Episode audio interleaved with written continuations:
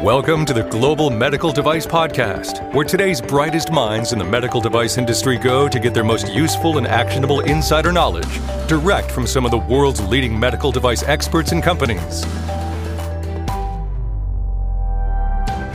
What if you submit your 510K or your IDE or other type of submission to FDA and you get a response and you think the information that's being requested is overly burdensome? What do you do? Is there a process? Do you just accept it and move on? Well, these are great questions. Well, the good news is there is a process, there is a methodology that you can deploy if and when these scenarios come up. And of course, who none better than to talk about this is Mike Drues with Vascular Sciences. So we dive into the least burdensome approach and this pilot program that FDA has. And yes, you might even be able to throw a flag on the play, but we talk about all the ways to escalate and to deal with and to manage if and when these scenarios come up on this episode of the Global Medical Device Podcast.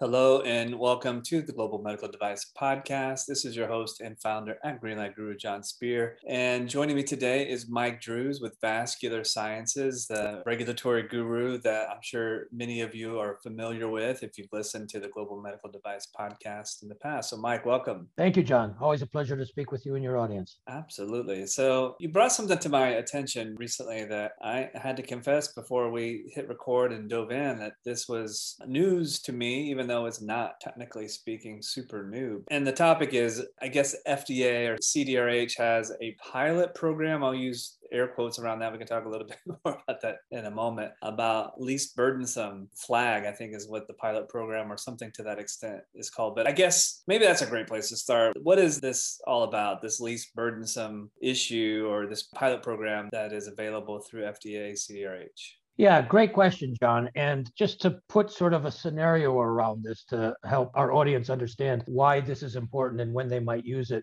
Imagine if you do a pre sub meeting with the FDA, or even worse, you make a submission to the FDA, and FDA asks you to do certain things, maybe biocompatibility testing, maybe usability testing, what have you, that you think are overly burdensome. The question is, what options do you have, if any, to push back? So if they're asking you to do something that you think from an engineering or a biological perspective is not necessary, if you think they're asking you to do something that maybe your competitors have not had to do, what kind of options do you have? And so that's sort of the context around it. Okay. So to set the stage, first and foremost, I would say to you and to our audience that if that's going to be the situation, we really want to find out about that sooner rather than later. Absolutely. In other words, it happens all too frequently, as you know, John, and we've talked about many times, that company makes a submission, a 510K submission to the FDA, for example, only to come find that FDA wants more data, more testing, more whatever it is. And I don't want to go too late, but really that should have been found out long ago. Ideally, as you know, John, I'm a big fan of the pre submission meeting, the pre sub. That's when we should find out. When we find that out, the first thing that we want to try to do is try to understand why.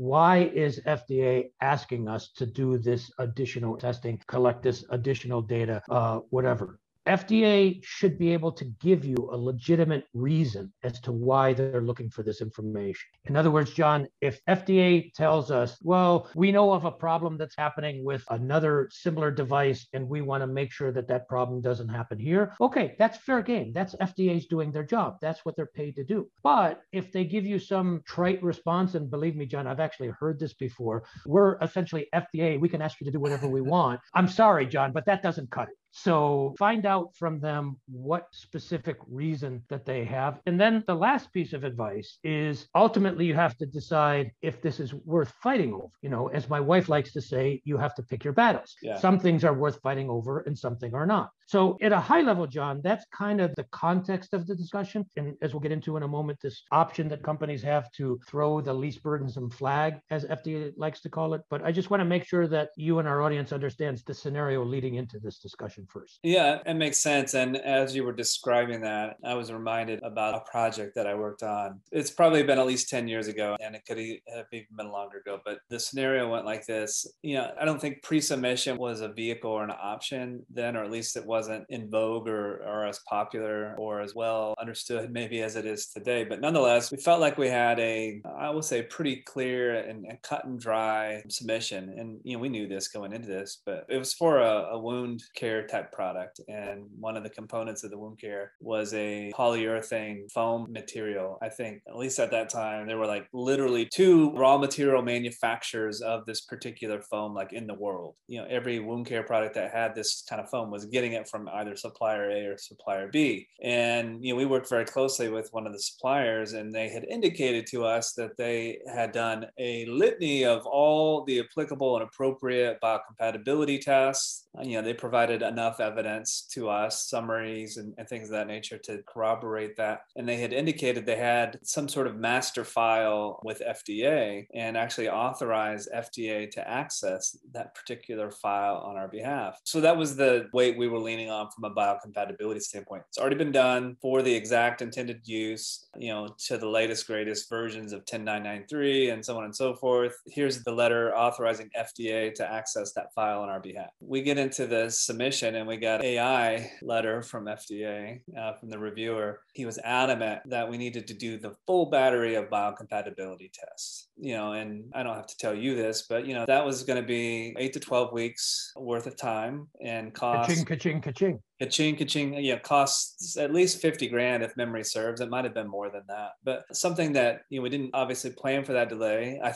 felt like we were proactive enough to think about that before we went to the submission. And so we came back and like, you know, explained our rationale. And this person was adamant. This reviewer was like, no, you must do that. And because I'm FDA. So I kind of had that experience, you know? And these are purely hypothetical scenarios, John. Of course, these never happen in the real world.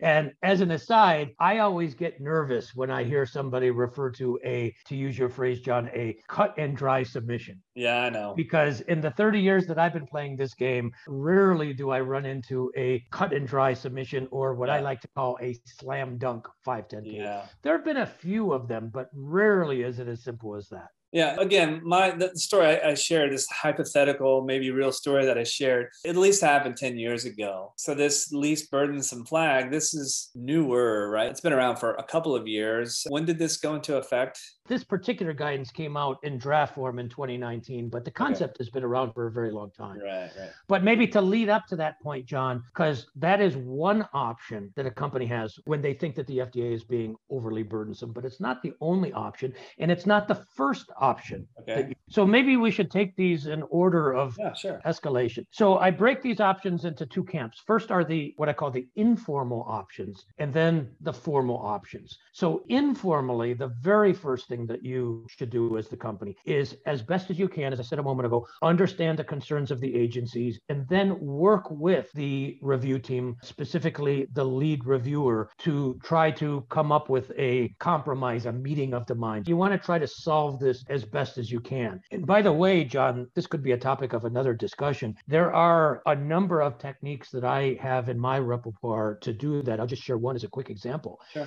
if I know that there's not consistency across the review team. In other words, if I know that certain reviewers are okay with what I'm proposing and other reviewers are not, I will literally pit one FDA reviewer against another, kind of like a child will pit mom against yeah, dad, right. you know. And I've done this very successfully. In other words, you know, even though as I work as a consultant for the FDA, when I'm working for a company, I'm sort of like an external guy. Right. Why not have somebody within FDA fight my battles for me? And I've done that a number of times. You have to be a little careful how you do that, obviously, otherwise right. you blow up in your face, but it can be done. So the first step is to work with the reviewers and the lead reviewer to see if you can come up with a compromise, as the lawyers like to say, a meeting of the minds. Yeah. The next, the category of informal is you might have to use your word from earlier, John, escalate it. You might have to kick it up a notch. In other words, you might have to get the division director or perhaps even the branch chief involved. And by the way, I never, ever, ever do this in writing, John.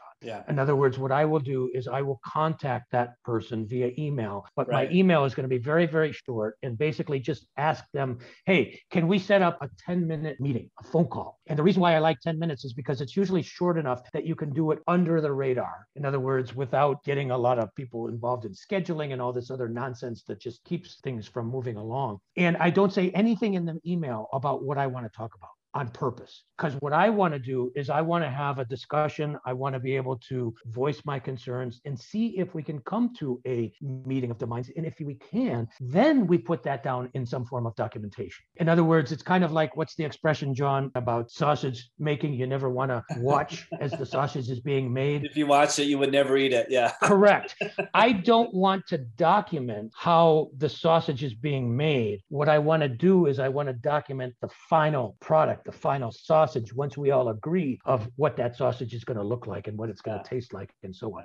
And to some in our audience, John, the regulatory folks and the quality folks, that's probably considered heresy. You know, oh my God, have conversations and not document, but I'm purposely being very pragmatic here. So under the category of informal advice, those are the first couple steps can I, that I would offer. Yeah, can I chime in and ask? Please. Yeah, so the reaching out to the branch chief is interesting. So I think I heard you say you do request that meeting via email. You don't just pick up the phone and try to connect with that person. Well, you could do that too. I mean, I'm old fashioned. You know, there is something to be said. One thing that a lot of people seem to forget nowadays is that the earth was able to get around the sun for a very long time without email, without texting, with all these. So I there know. is something to be said for, you know, just pick up the darn phone but and say hello. Do you think you have, because when you're doing this, I mean, you're contacting them as Mike Drues Vascular Sciences, not as a representative or a formal represent or an identified representative, if you will, of company ABC or, or whomever you're calling on behalf of. Well, that's an interesting an question. Advantage? Yeah, that's an interesting question, John. In most cases, I am calling on behalf of the company. Okay. So they know you're calling for correct. Correct. Now, in some cases, I will make a blind inquiry, but I don't know that that's part of our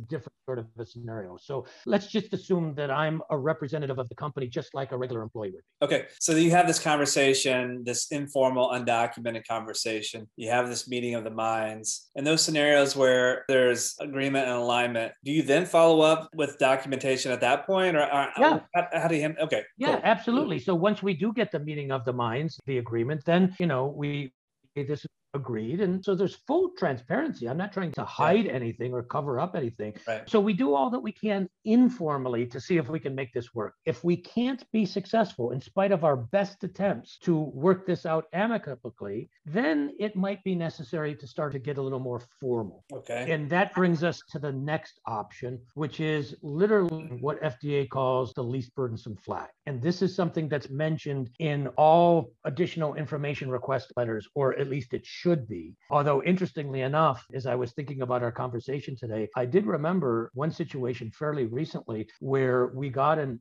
AIR, an additional information request, and that least burdensome flag was not in there. Hmm. And I pinged the lead reviewer. I said, copy, but I don't see it in there. He said, Yeah, you're right. I forgot to include it. And I sort of made a joke about it. I said, Well, and this is good that this company has a good regulatory consultant that knew this option and told them about it because if they didn't, you know, they wouldn't have known about the option. Yeah, because so, because I think a lot of times when companies get these AI requests, I think you mentioned this earlier. It might have been before we hit record, but I think a lot of people just like well, you know, we got to do it because they say so. There's no question, you know, even if you don't understand it, it's sometimes, you know, just go and blindly follow through with the things that are being requested for, you know. Well, this is on a personal note, John, this is a huge frustration of mine yeah. with so many in this industry, yeah. not in just in the medical devices, but I see the same thing in drugs as well. They will unconditionally do anything and everything that FDA will ask them to do. And I just have a huge problem with that. Like I said at the beginning of our discussion, John, if FDA has a legitimate concern, then fair enough. They have the obligation to tell us what their concern is. But FDA cannot just say, well, we want you to do this because we're the FDA. Yeah. So we should respect the FDA, but at the same time, they should respect us that's a two-way street. Yeah. And I don't think there's anything unreasonable when we ask the question, hey, why are you asking me to do whatever it is that you're asking me to do? Totally. So have a conversation, understand why the request is being made. Correct. Digest it, you know, discuss it amongst yourselves, so to speak, to determine, Correct. okay, does that make sense? Does it not make sense? And, and in Correct. the event that it doesn't make sense for whatever the reasons are, then you throw this flag and say, yeah. And how does that happen? I mean, is this like a phone call, email? Is there a form? How does Great question So, in anticipation of our discussion, I actually printed out Oh, nice. the least burdensome section of which is supposed to be in all of these AIRs. But as I said, at least in my experience, I gave you that example of one that Yeah. was conveniently omitted. Right. Conveniently omitted. So I just thought I would highlight a couple of these. And this is totally boilerplate, John. There was absolutely nothing unique here. And as a matter of fact, you know, since I did voice a few of my other personal frustrations earlier, let me add one more to that list. So much of what FDA gives us in terms of written feedback is boilerplate. Yeah. And I don't know about you, John, but when FDA says to me in a written response, oh, you know, consult this guidance and do what it says in this guidance. I mean, is it just me or is that patronizing, if not condescending? It's like, gee, why don't I see if there's a guidance out there? I would have never thought of that. so, Right, right. so anyway, I'm not trying to be cynical, but I I'm being very serious here. I respect the FDA, but I want them to respect me as well. Right, this is a two-way street. So specifically with regard to your question on the least burdensome flag. So what it says in this boilerplate explanation, and some of it is pretty good. The goal of the least burdensome flag is to quickly address FDA requests and Please keep in mind that was government using the word quickly. Right. So right. their connotation of quick might be a little different than your connotation of quick. Quickly address FDA's request that submitters do not believe are least burdensome or when submitters believe that they are being held to a different standard than the legally marketed predicate devices. So this is, as I said earlier, if you think that FDA is being overly burdensome and asking you what to do based on the biology and the engineering, if you think they're asking you to do something that your competitors have not done, then this is when you can throw this least burdensome flag, which metaphorically speaking, John, this is exactly like football when the referee throws the flag on the field. Right. So they further go on to say that there are several criteria that you should meet before you submit your request, before you throw this flag. First of all, you should have tried to address your concerns with the lead reviewer as well as division management before throwing the least So all the informal mechanisms that you mentioned. Exactly. Gee, there's a thought. You know, before making a complaint, you know, to your company, talk to your boss first, right? There's an idea I would have never thought of.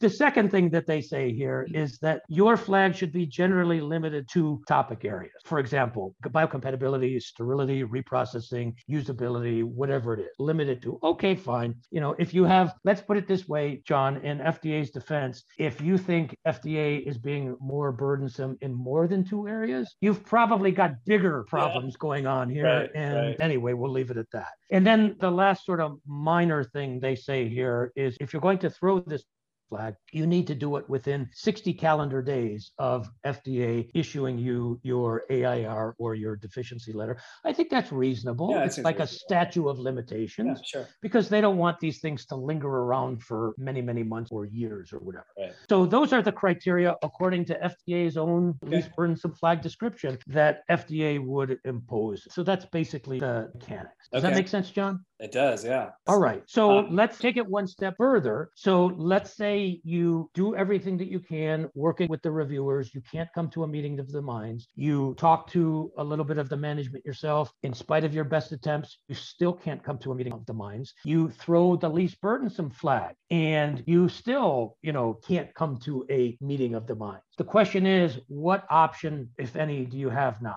Well, now you're really into the big leagues. The best option here, uh, maybe best is not the right word, the most powerful option, it's what I call the nuclear option, because it's my option of last resort, is you can take your case the ombudsman's office. Now, this is totally independent of CDRH. In other words, the ombudsman is not part of the CD of CDRH. They report directly to the office of the commissioner. If you remember the old TV show, John, The People's Court, it's kind of like the Judge Wapner. Yeah. So you, ba- and I'm really dating myself here. I remember that dad used to watch that all the time. or Judge Judy or whoever the heck Yeah. is doing it now. I don't know. But basically, what you do is you present your case to the ombudsman. The reviewers present their case to the ombudsman. And at the end of this process, the ombudsman will decide okay, they think that the reviewers are correct or the company is correct. Now, in the 30 years that I've been playing this game, John, I've only had to do this a handful of times. It's my nuclear option or option of last resort. Can you think of why, John? It's always an option that I share with all of my customers. But why do I say to them it's an option of last resort? This is a data that influences your company's relationship and maybe your own personal relationship with FDA and CDRH. I mean, there's a good chance that you're going to engage or interact with them in some way, shape, or form at some point in time down the road, whether it's in a new product submission or maybe you know during an FDA inspection. And if you're perceived as a hostile witness, so to speak,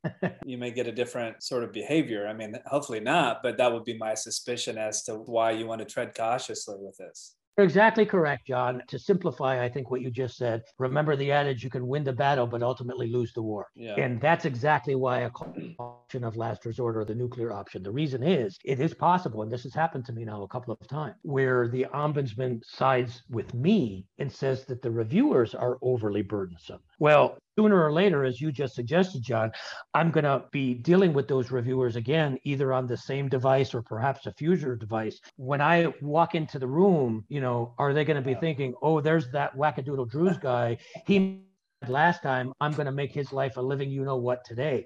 Yeah. Now, you know, I would like to think that those things don't happen in the real world, John, but I also did not fall off the turnip truck yesterday. Yeah. I know that those things do happen. So the ombudsman is a path, it's a legitimate path, but it is, in my opinion, the path of last resort. Okay. I mean, that challenge or escalation to that point in the process, you know, that challenge is, I think we described that pretty well. Are there downsides or challenges to escalating matters that you can think of? Yeah, great question, John. The short answer is yes and no. It really is both. As I said before, you need to pick your battles. Some things are worth battling over, some things are not. My advice there is very simple. If it's not necessary to fight, then don't fight and save your political capital for a future battle. But if it's something worth fighting over, then by all means, put up some resistance. You know, obviously, you want to be respectful of the agency. They've got a very important job, and I will never diminish the importance of their job. But on the other hand, I have a healthy respect for the FDA, John, but I do not worship them. I right. do not put them on a pedestal. I do not assume that they are my teacher, my professor,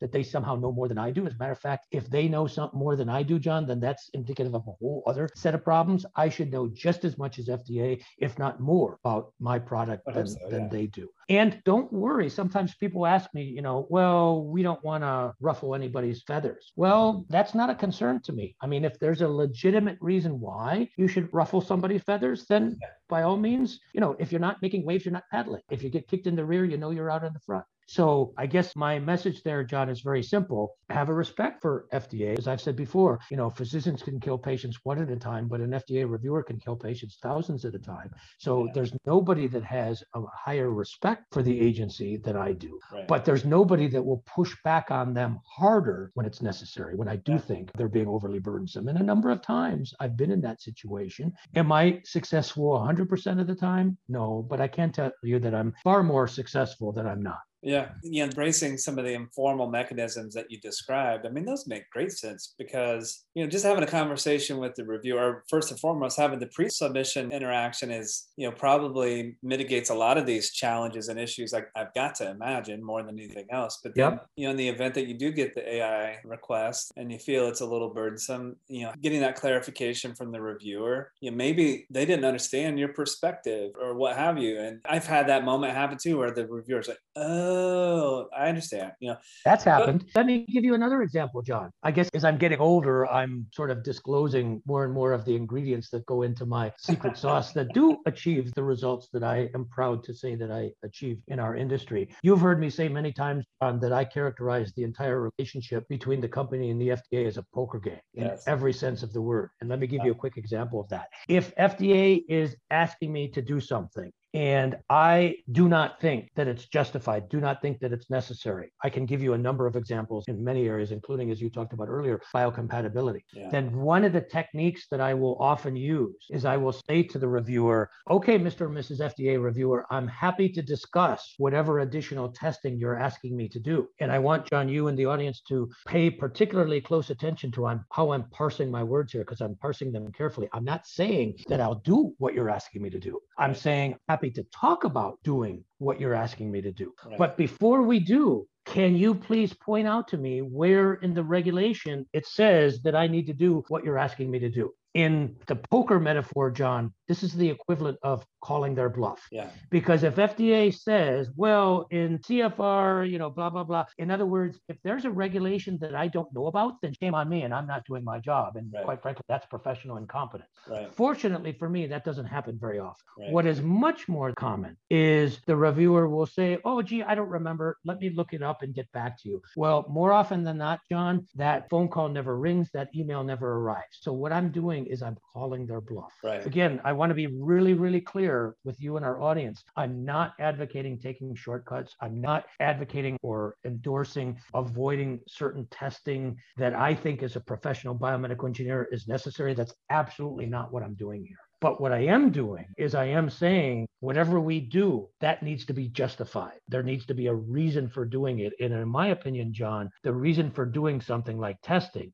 is not because it's written down in some regulation somewhere it needs to be justified based on the biology and engineering. Does that make sense? 100%. And, you know, I want to re emphasize a point that you made that hopefully is so obvious it, it should never be mentioned to begin with, let alone mentioned twice. But my goodness, if you are a regulatory professional, you need to know every single nuance, twist, turn, regulation you know, I would even say it's probably even a really, really, really good career move to also be memorizing all guidance documents doesn't seem pragmatic, but knowing where the guidances are and which ones are applicable. And I mean, do your due diligence before you even put pen to paper or finger to keypad to type anything that you're sending to FDA first and foremost. I mean, I, I couldn't agree with you more, John. And to me, you know, that's a no brainer. I mean, it's like, you know, a car, you're supposed to know the rules of the road. And imagine getting a ticket for not stopping at a stop sign, and you go to the judge and you say, I'm That's sorry, right. Your Honor, but I didn't know that when I saw this great big red eight sided sign, I was supposed to stop. Yeah. I mean, that to me is maybe it might sound unkind to some people, but that's professional incompetence.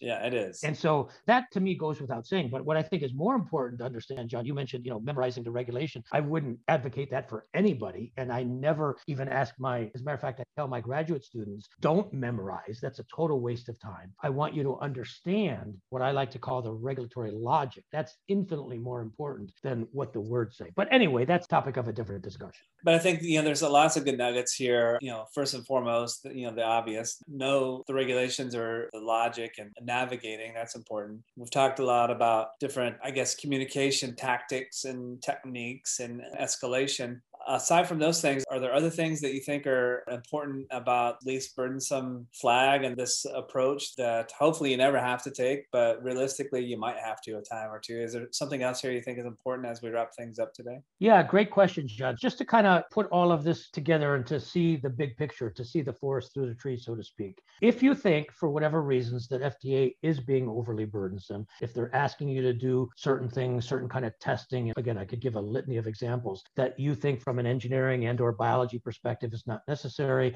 that maybe editors have not had to do. First and foremost, work your lead reviewer, work with the review team, try to come to an amicable solution, try to compromise, you know, which seems to be in Washington, D.C. impossible to do anymore. And by the way, one of the best definitions of compromise that I've ever heard, John, is when both sides of the table go away a little bit unhappy. So if both sides, the company and the FDA, is a little bit unhappy, that's probably a good thing. That's probably you have a good compromise. Next step would be to escalate it still informally to the division director or the branch chief and see if you can work something out there. But if that doesn't work, you know, consider throwing the least burdensome flag. And finally, if that doesn't work, consider going to the ombudsman. So you do have options in these kind of scenarios. You do not have to just do whatever FDA asks you to do unconditionally. And by the way, John, FDA cannot tell you to do anything. And this is something that a lot of people do not understand. They cannot tell you to do anything. I'll let you in with a little secret, John. When FDA in their written feedback says, we suggest that you do this or we recommend that you do that, that's code speak. That's political correct phrasing for FDA saying that we expect that you're going to do this unless you come back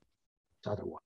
FDA cannot tell you to do something. You always have the right, if you will, to go to the FDA and say, no, that's not appropriate, or no, that doesn't make sense, or in some cases, maybe it's not possible. And here's what we're proposing instead. Finally, John, you know, last and certainly not least, definitely have a healthy respect for the FDA, but make sure that they respect you as well. Right. You know, this is a two-way street. And I'll be honest with you, John, I have to be a little bit careful what I say here in a recorded podcast that's going out to a big audience. You and I are fortunate. We have a pretty big audience. I work on the FDA side of the table too from time to time as an FDA consultant. I sometimes will ask a company to do, or maybe I'll ask the question, why did they not do something that I don't think is necessary as a professional biomedical engineer, just to kind of see how they respond. In other words, if they respond back to me, okay, fine, no problem, we'll do it. Uh, next, that's a that's I'm a not, tip right there. I'm not gonna respect them as much. Yeah. Obviously, there's no tick mark on any regulatory form that says for a 510k or a de novo or a PMA, right. you have to be respected. But I think you understand the point that I'm trying to make. A couple of things that I'll leave the audience with. You know, at least summarize that last point. I think is great. The respect thing, I think, I think is important, and I think the thing that I'm hearing you communicate is me as med device company, and you've said this, you know, a couple times maybe today, and certainly in previous conversations that we've had, I better know my product better than anybody else and I better know what I did and why I did it and what I didn't do and why I didn't do it. And I should feel that submission, whatever it be, a pre-sub, a 510K, et cetera, et cetera. I should be able to stand behind that as whole and complete to support my case for, you know, in, in the 510K path, demonstrating substantial equivalence. And if you challenge me and I cave in, that shows that I didn't really know, you know. I should be able to come back to you and say, well, Mike, we did this because of this, and we didn't do this because of this. And then we can have the meeting of the minds. All right. And so I think it's a great test that you're putting companies through because there's a good chance they're going to get that test with a reviewer at some point in time. So getting prepared for that scenario, I think is good. The other thing that I think is important is, of course, you know your product and your device, hopefully, of course, better than anyone else, certainly, you know, anyone from FDA. Just because you get an AI letter is not the end of the world. It's not put on your gloves, time to fight necessarily, at least in my experience, and not always, but sometimes there's just a misunderstanding or a lack of knowledge. They don't know my story as well as I do. So, this is why it's good to have these informal conversations and get a clear understanding and get on the same page. So, you know, that's I agree with you, Jon. And I think that's a good recap. And I know we're trying to wrap this up, but if I may offer just one yeah, last pragmatic observation, because unlike a lot of my regulatory friends who seem to live in what I call theoretical world of regulatory affairs. You know, I don't know what universe that's in, but I live in the real world. You mentioned about, you know, getting questions from the agency, not necessarily a bad thing. That's true. But think about this. And again, I have to be a little careful what I say here.